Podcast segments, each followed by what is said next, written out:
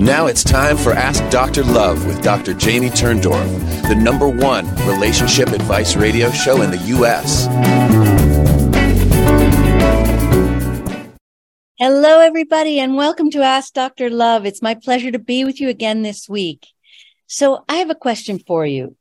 Have you ever felt so down and out that you can't see a way out of the hole you're in?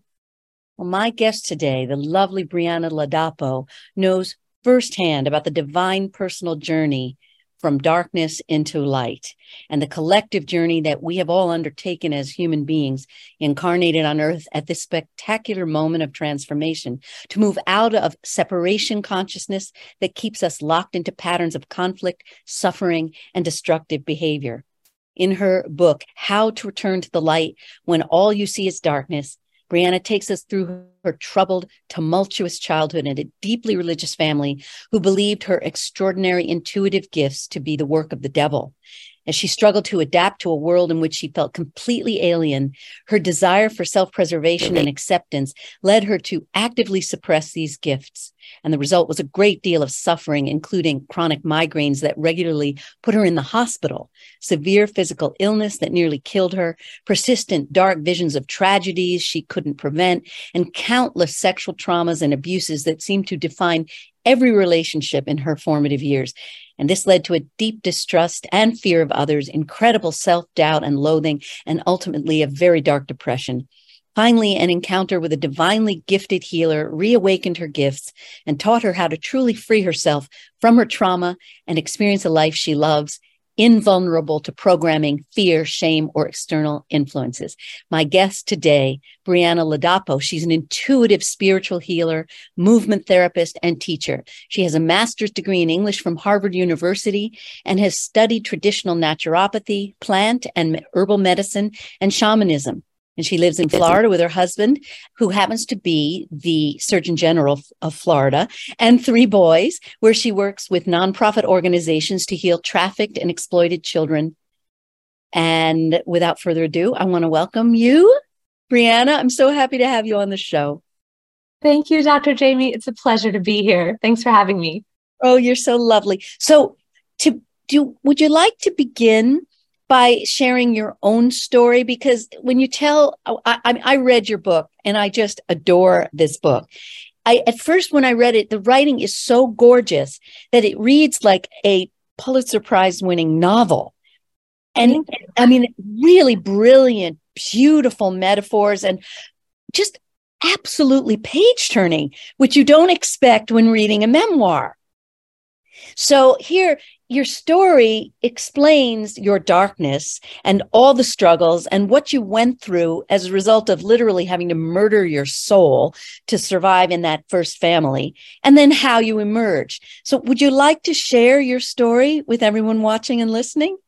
Sure. And thank you so much for your kind words. That means the world to me.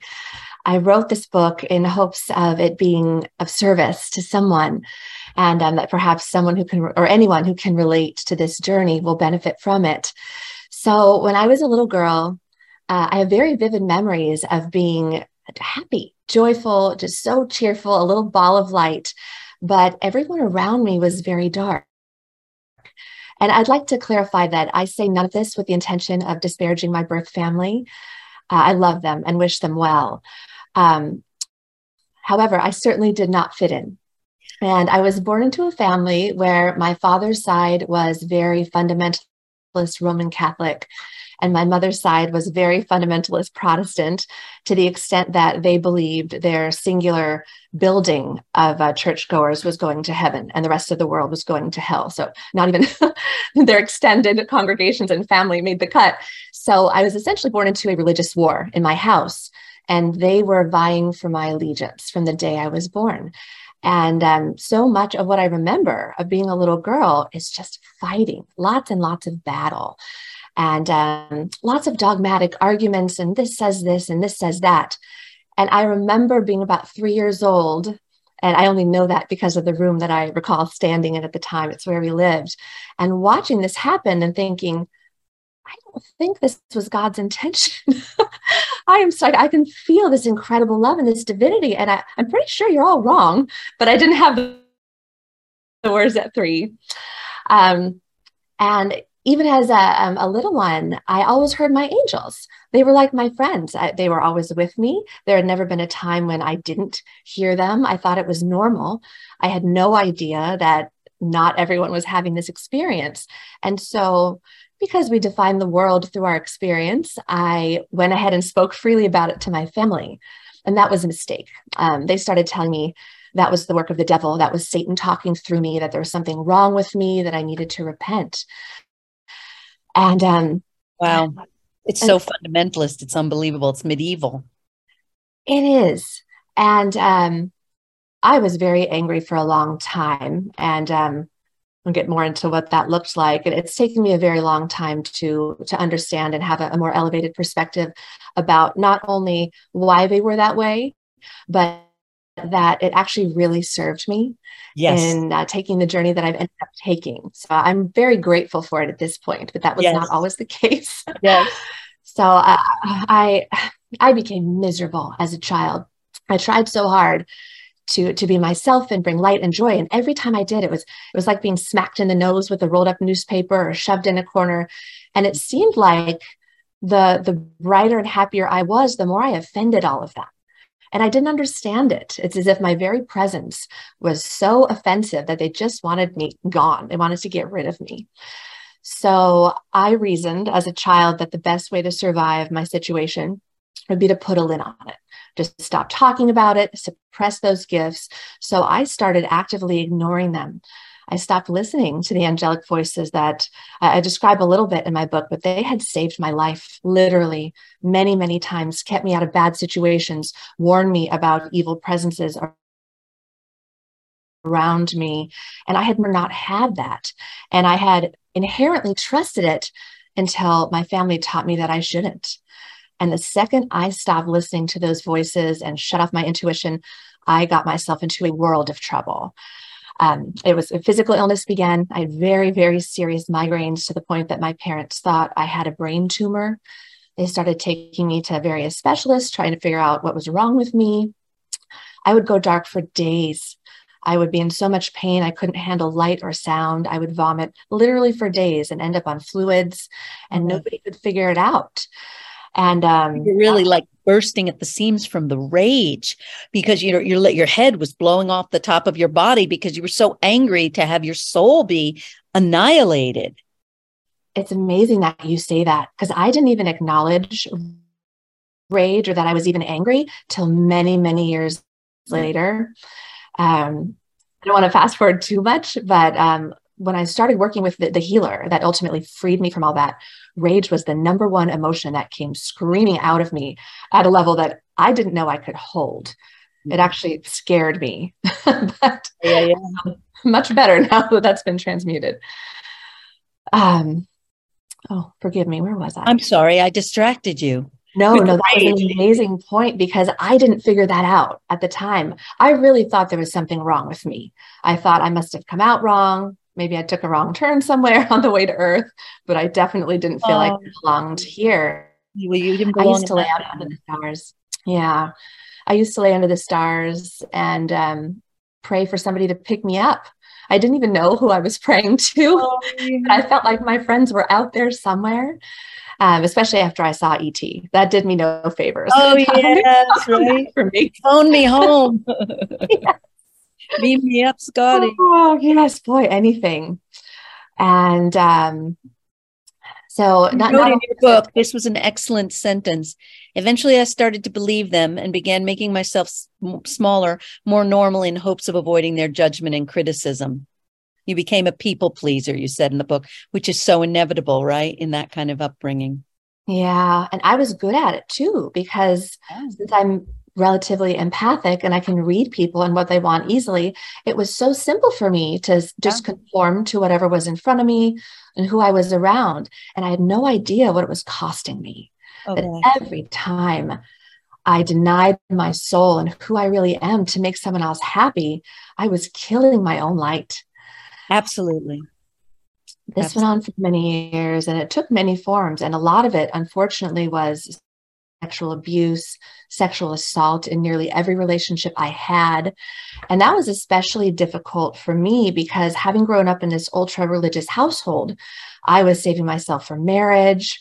So oh, I yes, thought, uh, you know, like intellectually, I wasn't putting any of that out there. So it was very confusing for me when everything I got in return was some form of assault or abuse. You know, if I can jump in, this is something a lot of people don't get. And uh, what happens, I call it a heat seeking missile function. so, brain, when you have buried anger, murderous rage is buried, your unconscious says, You're a killer in your heart. You're a bad person. You deserve to be hurt and punished and raped and injured. And that's why when the buried rage is there, people become magnets for abuse and sexual abuse. And it is such an amazing thing. The minute that rage is brought to the light of day and not buried, all that heat seeking missile stuff goes away. But so I'm not surprised you became a target of the violation because the unconscious was finding a way to punish you for all that rage that was buried.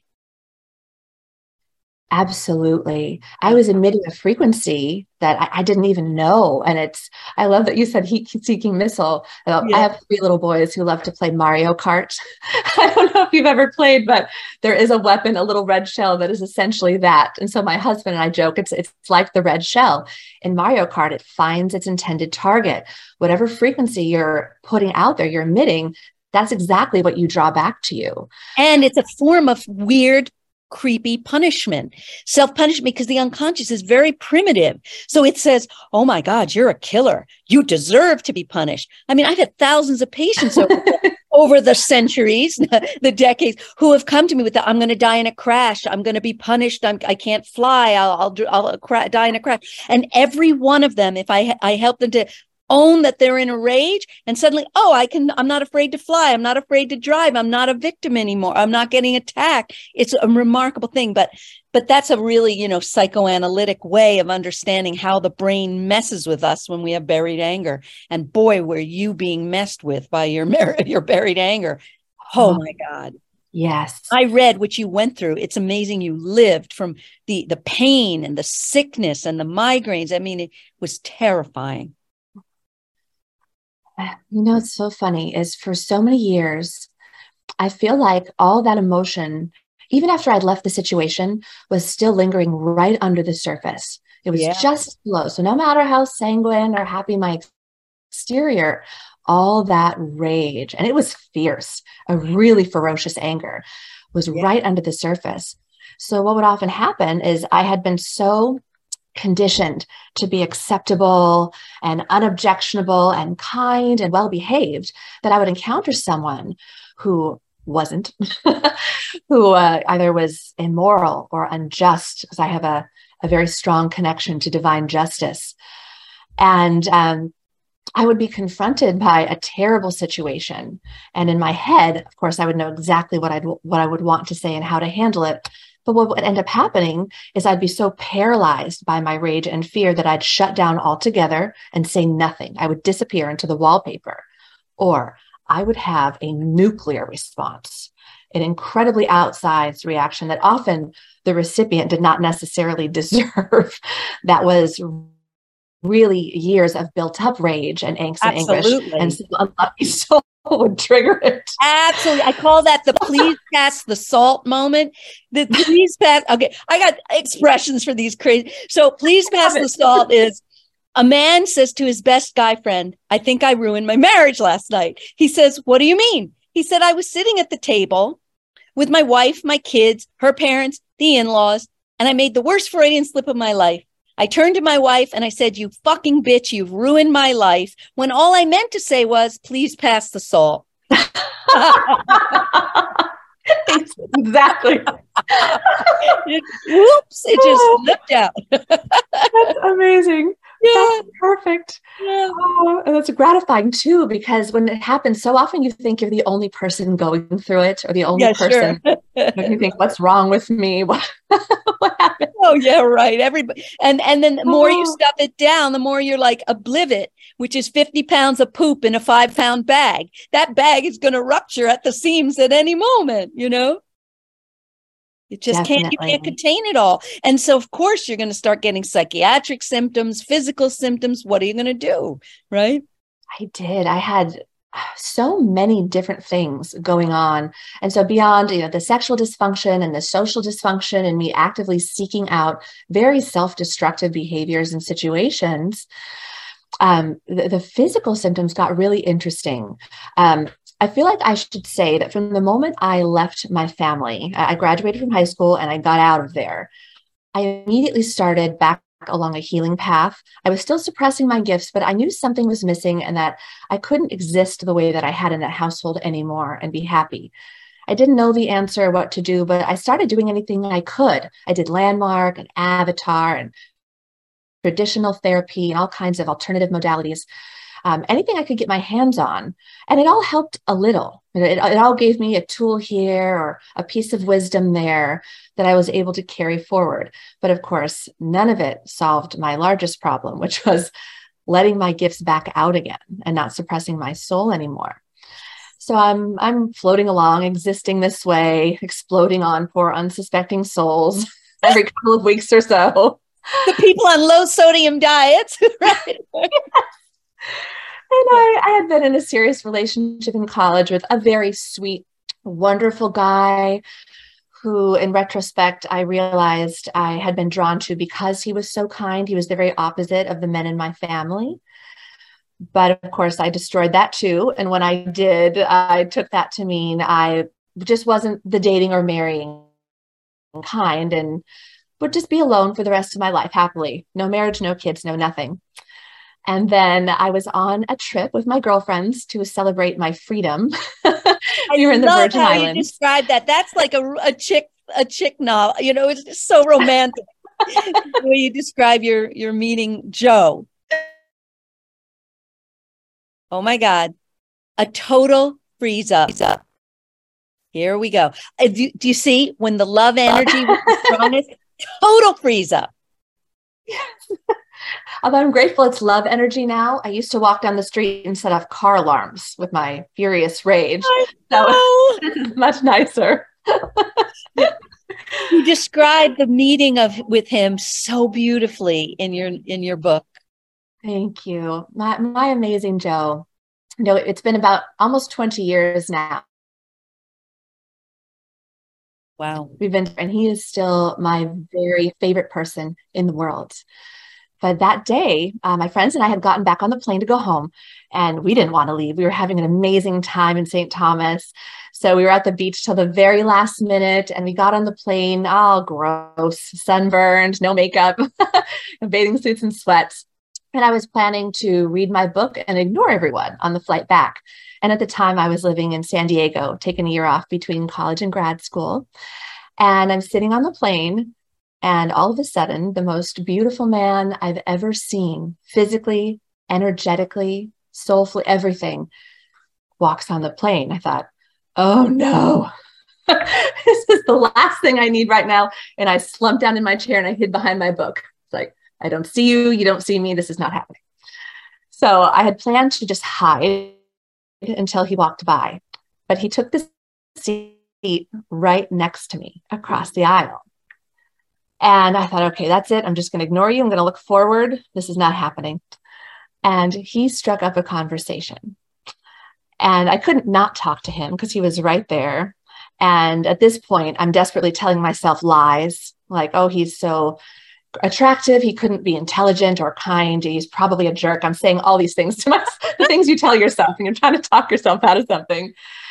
And we start chatting. And this man is easily as brilliant, kind, empathetic, moral, just a beautiful soul. Uh, amazing, as much all those things as he is physically beautiful. And um, even though I had suppressed my gifts for quite a while, at this point, now oh, last year, guess what? What? playing with us. The screen sharing turned on all by itself. Oh, how it, funny! It just it just turned on. I'm sorry. I'm sorry. It's a circus with me. my hands are nowhere near the computer, so you know it's not me. it's actually nice that it's not me this time. I know you're like you don't even want to know me because you think oh it's a vacation now all this weirdness has to happen with her now. Okay. Oh no, my husband makes fun of me when he's working on a paper or something important and I come visit him in his office. He makes me stay by the door. He says, You don't come near my computer. I love you, but toes behind the tape. Exactly. Let's we let's take a break. And when we come back, you'll tell more about the story with your husband. Okay. Perfect. Back in a moment. Are you a business looking to expand across the USA? Ask Dr. Love reaches millions of radio listeners, offering you a unique opportunity to reach out to almost every adult listening group as everyone is concerned about their relationships. There is no other relationship advice show broadcast anywhere else in the USA. By advertising on Ask Dr. Love, your company can reach an audience that no other show touches. Visit AskDrLove.com and fill out the contact form to get in on this tremendous opportunity. Fill out the contact form at AskDrLove.com right now and get all the details. Will it be your company that gets to take advantage and grow your business?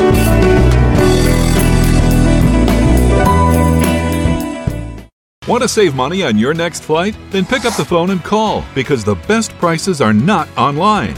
See, SmartFares has special deals with the airlines. When they have unsold seats, they use SmartFares to fill them. So you get airline tickets at ridiculously low prices. With the extra money you'll save, you can book another trip or treat yourself to dinner. Call today and get the best price on your next flight, guaranteed. Also, save up to 50% off business and first class tickets. You're listening to Ask Dr. Love with Dr. Jamie Turndorf. If your heart is still hurting over the bodily loss of your loved one, the reason is simple. We're not meant to be separated from those we love, and reconnecting is the only way to end the grief. But reconnecting and staying connected requires guidance. As a gift to her listeners, Dr. Turndorf is offering a limited number of discounted grief relief sessions to help you reestablish a relationship with loved ones in spirit and resolve any unfinished issues. If you're ready to experience the healing and joy of reconnecting, visit drjamieturndorf.com slash grief relief to schedule your session. But don't wait, space is limited. Visit drjamieturndorf.com slash grief relief to find out more. And now, back to Dr. Turndorf. Hello again, and welcome back to Ask Dr. Love. I'm talking with Brianna Ladapo.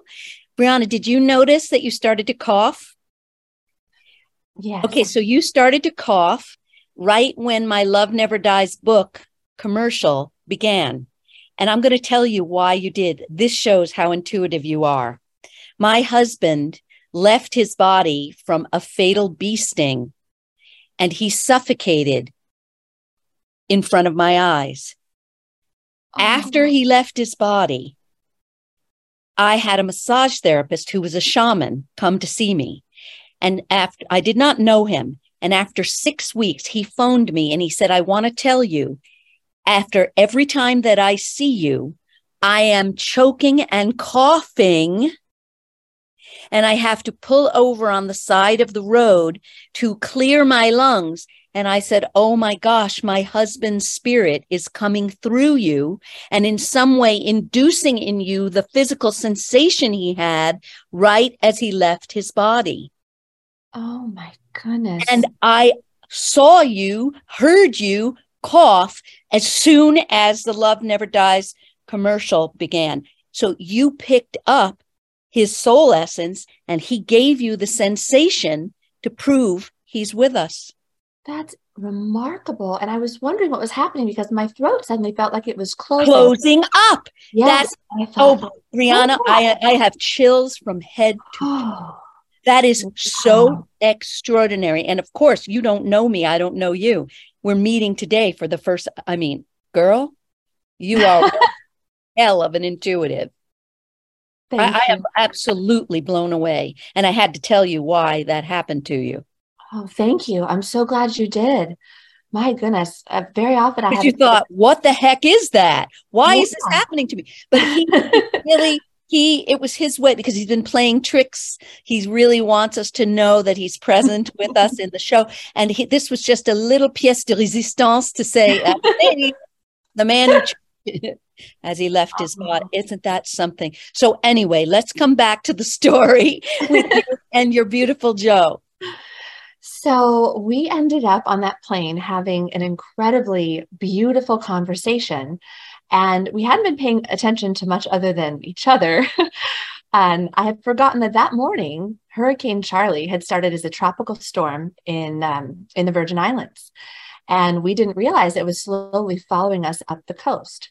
So it should have been a quick five hour trip back up to JFK, where I would have gone back to the West Coast and he would have gone back to Boston, where he was in medical school at the time. And um, all of a sudden, our plane was rerouted to Jersey. When we got there, there were many other planes rerouted circling the, um, the airport. We circled so long, we ran out of gas. We had to make an emergency landing, and we had long since run out of food and water. It had been almost 20 hours at this point. We're sitting out there, and a man had a cardiac event of some kind on the plane right in front of us. Joe helped save his life right in front of me, and I'm still in denial. I'm still saying, no, no, he's probably a serial killer. Yeah. no, he likes to kill them and then revive them. so this man is just perfect and he's so kind. And at a soul level, in retrospect, I definitely knew. I knew he was my soulmate. You were just so scared. It's understandable, you know, that you're just like, no, no, no, I don't want anybody near me. I'm going to just make up a story. He's a murderer. Yeah. So when we finally got to the airport, which we had to run to across the tarmac because lightning was striking, lightning struck the airport. We lost power and a riot ensued and we got separated. And the moment we were separated, finally, I thought, uh oh, what if I never see him again? And then he fought his way back through the crowd to me and got my phone number. Isn't it? This is, you see why I say it's like a, a romance novel, and it's and it's beautiful romance movie too. It's just so beautiful and visual, and then and then you see how the natural reaction is. And I read your book, and I and I'm saying, and then what? You see, and then what? Then uh, we both went back home, and that wonderful and started calling me. I was such a stubborn pain in the butt that I did not pick up the phone for almost three months. I was telling myself all these. I know, I know, I really do regret it, but it worked out okay. No, I think it was meant to be because it showed he was tenacious enough and devoted enough to not give up. It was part yeah. of the story. It had to be that way. That's true. But I finally came to my senses one day and I answered the phone because I just couldn't not pick it up. And he told me that he was going to give up. That was the last time he was going to try. Yes, of course. My angels had my back yet again. And for the next year and a quarter or so, we spent all night, every night on the phone because of the time difference. Uh, we both had roommates. So I would hide in my closet and talk to him all night. He would hide out on the porch, which is not fun in Boston in the winter at all. Poor guy would be out there freezing. And we talked for six, seven, eight, nine hours almost every day. And we didn't even realize we were falling for each other. And then I had a reason to go to Boston and we saw each other again for the first time since the plane.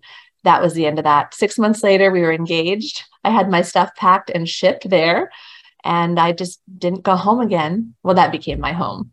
Exactly. You didn't go to the biological home. Yeah. And uh, that was that. And we had such, still do actually have such an intense, amazing connection. And we were so happy. But what started to happen, especially after a couple years goes by, is all the trauma that we had both brought into the relationship that we thought was resolved but wasn't started to get in the way. Yeah. Um, he wouldn't mind me telling this because he has shared this publicly, but he also was sexually abused and had a lot of other trauma coming in. And even so, I thought in my mind, okay, I've done all this work. I've done, you know, landmark and avatar and therapy and da da da da da. I thought I was okay. it was not okay. Wait till you get into a relationship, then you find out how not okay it is, right? Right, especially if it's someone you have that intense soul connection with. Right. It's like a mirror, right? They reflect back to you everything that you're experiencing and not expressing but he was also your soul twin. It's not as common to find men who have been sexually molested. And yet here you had a soul twin with the same trauma as you. Yes. And to me, it's unbelievable too that he had the courage to say it. I He know. Dealt with it. He said it out loud. An amazing guy. He really is. Um, I wish everyone could know him as well as I do, because of course the media loves to go after him, but that's what they do. But he truly is the most remarkable soul I've ever met. And um, he's still my favorite person. So, uh, anyway, things started going badly. And the irony is, it was never stuff that was directly between the two of us. It was always old baggage, intergenerational trauma, sexual trauma, all these other things that are very much triggered by intimacy, right? Being in love with someone makes you vulnerable. So all the ugly stuff comes flying to the surface. And things really started to break down. And we were trying, we've always been good communicators. So we're trying to work through it. And um, we had, oh, I got pregnant with our first child, and my body shut down. I almost died uh, more than once. And no one could ever even figure out what the problem was. Um, I couldn't even keep water down. I was on an IV. I was skeletal with this giant baby in my tummy. But you Uh, know, it was the same symptom you had as a kid where you were puking and you couldn't keep food down. It was like you were being poisoned and you had to vomit out the poison. And it was right when you were pregnant. So it's like it brings up your own childhood again, another baby, you know, it's it starts again. Yeah. And early, early in that pregnancy, um, I think I was only a month and a half or two along, very early. I had gone back home, former home, to visit my birth family, which I would say I regret, but I really can't because it's been part of this amazing journey. And um, the short version of this story is my mother, in particular, was extremely unkind to me. She was really enjoying my suffering. And that was hard for me to confront because even after everything that happened, I wouldn't have wanted to believe that. But it was made very clear to me that she was enjoying seeing me having such a hard time, almost like I had finally gotten what I deserved, sort of energy. And Yeah. some of this she said directly. um, so all of that, you know, I'm absorbing into this this tiny this, this little soul in my body. And it really triggered all the trauma all over again. So I ended up violently ill my entire pregnancy. But the miracle was my baby was always perfect. So even as I was literally dying, he was perfect. He was never in any danger. It's Well, like on- your body was saying, I'm being killed, I'm being murdered. Yeah. I'm dying. I'm dying. And it was like symbolic of what was happening to you on an emotional level. You were dying. They did kill you. They killed your soul. They killed yourself. And your body was expressing it. You're like a body poet. Thank you. Yeah. I love that. Yeah. Yeah. so um, luckily I, I had a very healthy baby ultimately but i was incredibly ill for 18 months after and in and out of the hospital for Oh. weeks at a time and i couldn't figure it out i had a big team of doctors all of whom were baffled and they told me i'd never have more children that it would kill me that i shouldn't do this. And at the time so you know my joe is a classically trained western medical doctor. He went to harvard. He has an md and a phd he's essentially the pinnacle of academic achievement. But they're trained in a certain way as you know. And um, so he very much believed at the time that what the doctors were telling me is what i should do and i should entrust my fate to the system but at some point i realized it was killing me and that i was never going to recover if i remained in And the drugs were adding to your toxic load. Yes. you know. I, I'm so sensitive i can't even take advil most of the time I know. I ended up in the hospital when I took Advil. oh You nice and I are so alike. It's unbelievable. It's amazing. When you're this sensitive, you cannot process. No, it's it's like an assault. Yeah. Yeah. And I, I didn't know. And of course, they're throwing one drug after the next at me. And then I have a side effect. So they give me a new one. Oh, oh God, this is what kills the elderly. yeah. You know. Just medicated out of my mind. I couldn't even feel my soul anymore. I was so numb. Oh my gosh. And then a lot of they were giving me painkillers. And, you know, that's you disassociate, especially if you're already in pain. It's almost a welcome feeling on some Yeah. level to have to deal with it. But thank God my angels started screaming loudly, You're going to die if you stay on this path. So one day I fired them all and I walked away from Western medicine and I got myself a naturopathic education. I started studying shamanism and energy medicine and nutrition, but holistic nutrition, not classical nutrition. And it took a while, but I finally healed myself. And um, so my focus this whole time had been still on the physical. So now I've been through this amazing journey. I've healed myself physically, and I just think I'm doing great. Well, not so much. My sweet husband's PTSD was really starting to surface around this time because, of course, he had had to take care of me. So he's, you know, he's going through a medical residency. And then in the beginnings of his career at NYU, I am deathly ill. We have a new baby. I can't work. So he's experiencing probably a bigger stress load than he has since the time of the abuse in his childhood. And of course, it triggers him. And then his triggers trigger me. And our marriage started to fall apart. Yeah. And we realized that we needed to do something radical. And um, some time went by, and here's we were trying different things, and we did end up having two more beautiful, healthy boys. And I had my pregnancies were still difficult, but not like that first one because I did not resort to medication and all of that. But after we finally had our third, uh, the stress for both of us just reached an absolutely critical point where we were about to implode. And I really didn't know what to do. I had tried everything I could. I had called on my guides, my angels. Now, unbeknownst to me, they were, of course, answering my prayers. I just hadn't seen it yet. And one day I was confiding in a friend of mine how devastated and how lost I felt because I felt like I had I had been through hell and then found this amazing soul, my soulmate, my twin flame, and this beautiful bliss, only to have it ripped away again. And I didn't know what to do. And he said, I have someone I think you need to meet.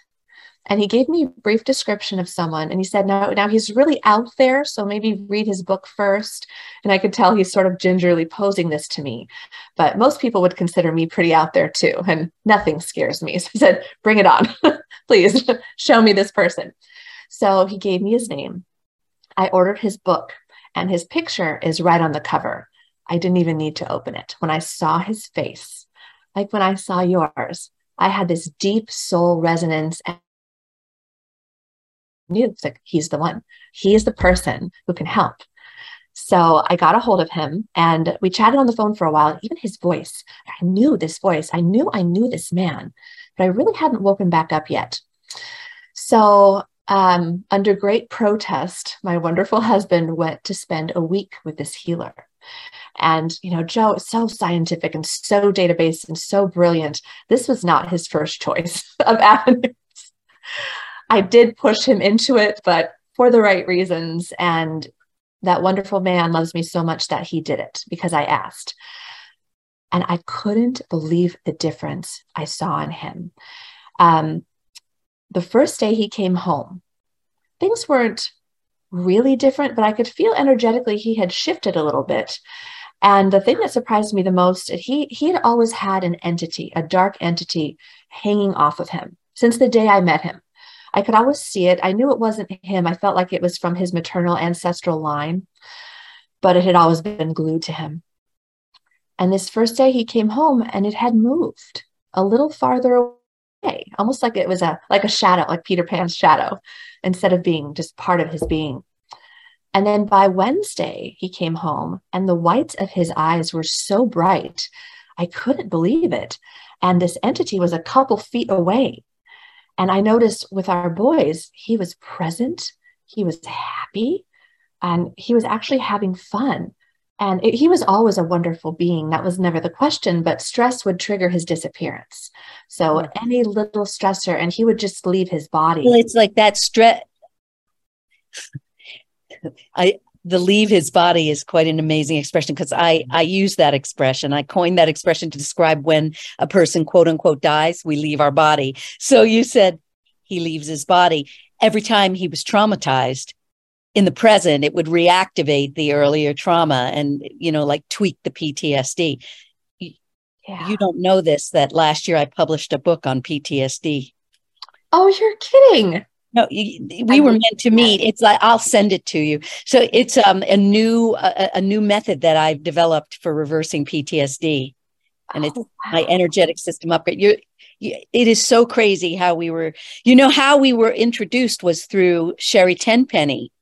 Oh and yes. Tenpenny, Dr. Tenpenny had an energetic system upgrade with me.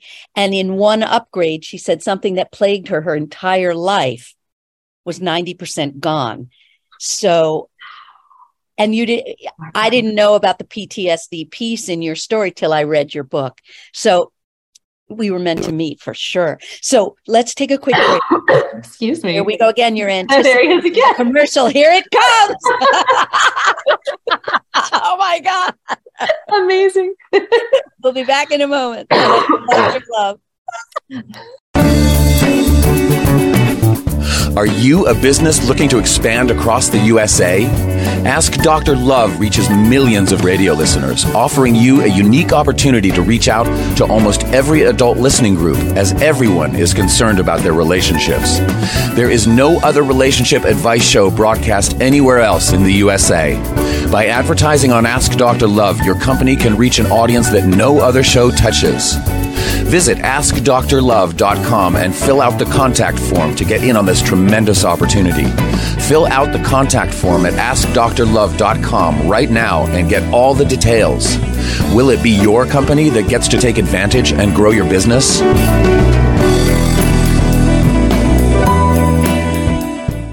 Want to save money on your next flight? Then pick up the phone and call because the best prices are not online.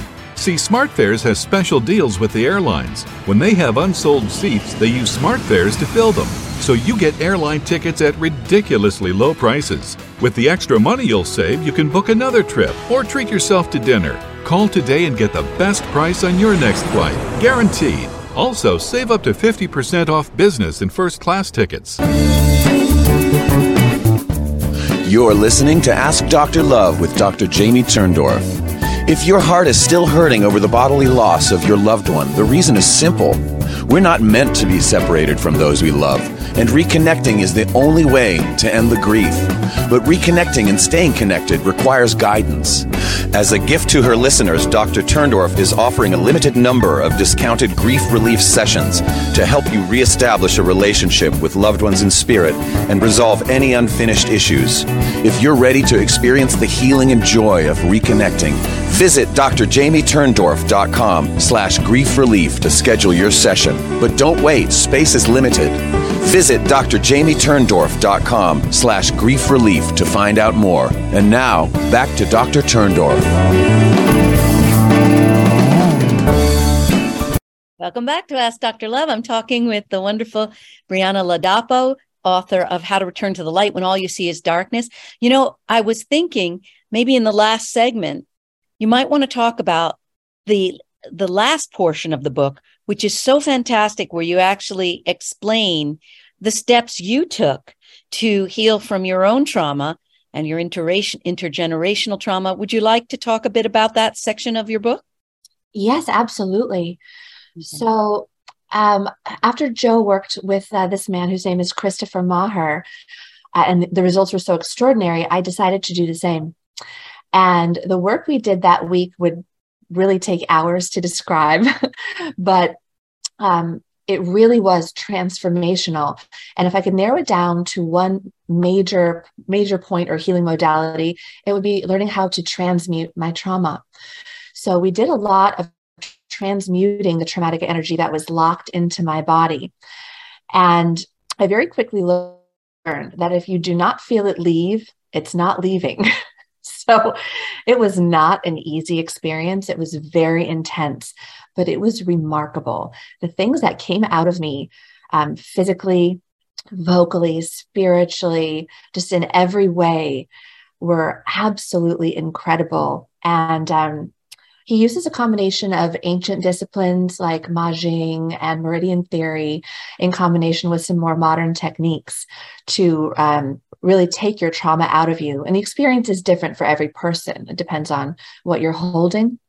But for me, a lot of the focus was on sexual trauma.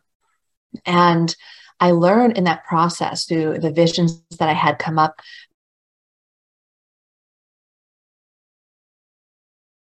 me. I had actually come from generations of sexually traumatized women. And the reason I chose to go through that was to be the person who broke the cycle. And that was a very powerful moment for me because up until that point, I didn't think I had anything to do with this. I, I thought of the trauma as something that happened to me rather than something I had co created myself for the purpose of having a particular experience and having my soul grow in a particular way to lead me to remember who I really am at a soul level and then to be able to share that experience.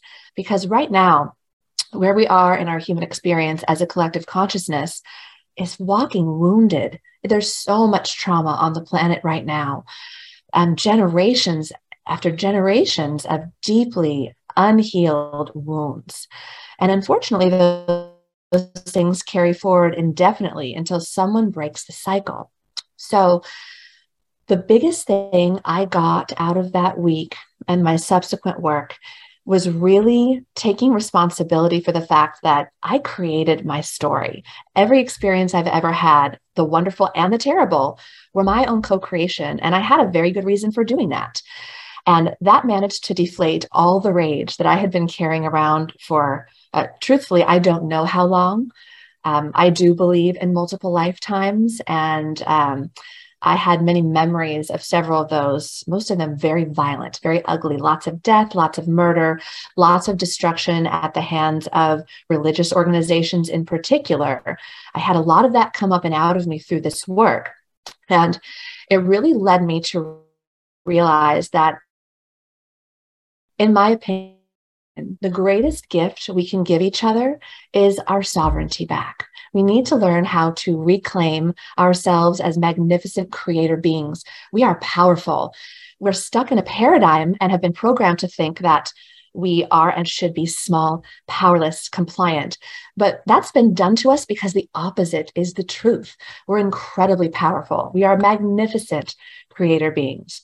And so, my last chapter is a breakdown of things that you can do right now, with or without additional healing or training or anything at all, to raise your vibration. And I know a lot of people out there throw around the word vibration in a casual way. But the truth is, your vibration determines your experience in every way. Uh, it's like what we were talking about earlier with the, the heat seeking missile or the Mario Kart shell. What you're emitting at even an unconscious level is what you're going to receive. So, practical steps you could take to raise your vibration. One of them is do things that bring you joy. It sounds so simple, but I think a lot of us have this idea that unless we're suffering, we're not we're not doing it right, we're not working hard enough, we're not earning it. But the truth is, this was not meant to be a plane of suffering. This is meant to be a plane of joy and experimentation and creation and fun. And that's what we're traveling back toward. So if you love to cook, if you love to garden, if you love to do math, um, like my husband, I think it's weird, but that's fantastic. what brings me joy is you know, running around with my kids or swimming in the ocean, whatever it is, do it. Make time to do it. Because when you are, are, in the beingness of who you really are at a soul level, you raise your vibration and that affects everyone and everything around you. Another really important thing to remember is just focus. So, in every interaction or situation, you choose where to put your attention. So, there's an example I use in the book that's actually, I use that example because it's something I saw once. So, there was um, a, a, lovely elderly woman going down the street with her purse, and a, a young kid, uh, teenage years, ran by and grabbed it. And then, um, you know, a crowd came, someone tried to catch him, the woman fell down, someone else helped her up, and a lot of people rushed to her aid. So there are two ways to look at the situation. Right? One would be to focus on, oh my God, what a terrible world we live in that a person would steal from and knock down a little old lady. Or you could say, wow, I live in a community where all of these people immediately jumped to a stranger's aid. They tried to help her, they tried to do what they could. They, they formed a, a circle of love around her and repaired the situation. And I, I would never say in the actually experience that you have. So if you focus on the positive, raises your vibration. So you'll experience more of the positive. And of course, the same is true for the opposite. If you focus on the bad parts of life, that's what you'll attract more of.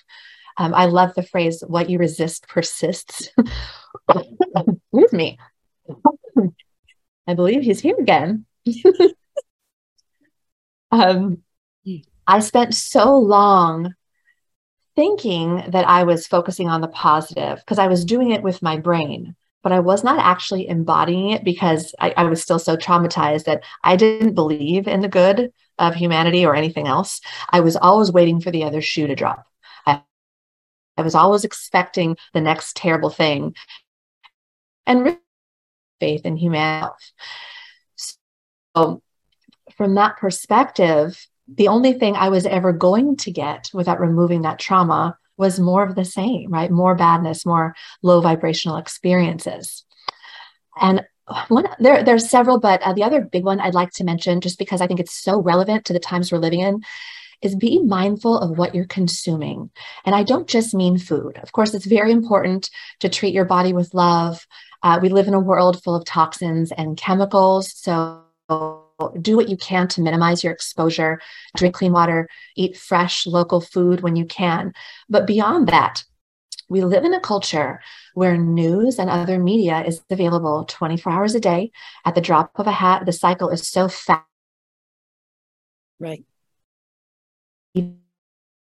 Negativity that sells.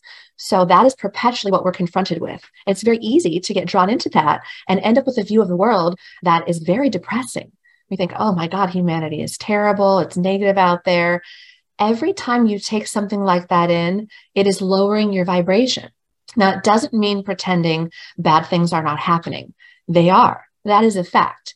But the more productive thing to do, not just for yourself, but for everyone that you are touching with your energy, is to focus on how you can change that. Even if it's as simple as sending love, doing a meditation to take yourself out of that negative vibration and just ground yourself so that you can do better for the people in your life.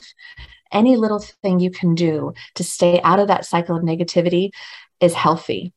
Absolutely. I didn't know. I can't believe you and I could talk for seven hours or six hours or eight hours. I can't believe this uh, this this show just flew by with you. Basically, you have to read the book because it's uh, you're fascinating to talk to you're fascinating to read. Your heart is so pure. And you just have to run out and buy this book how to return to the light when all you see is the darkness. And just because we're we have to close now but my door is open to you. You'll come back anytime okay? Thank you so much. It's really been a pleasure. Really so just tell everybody how to find you and then we won't say goodbye. We'll say so long your yes. website, whatever else you want to give. Yeah, them. my website, it's, it's my name, um, BriannaLadapo.com. Uh, my book is available on Amazon and Barnes and Noble, and I am on Facebook and Instagram under protest, but I'm trying. but I would be delighted to hear from uh, from any and all of you. God bless you all. Oh, thank you so much for being with me today. It was so wonderful seeing you and meeting you and getting to know you.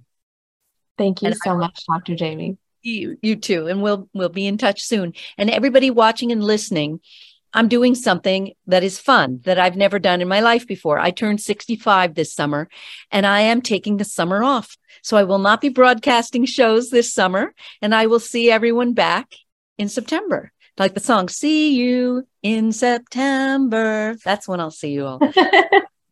Take great care in the meanwhile.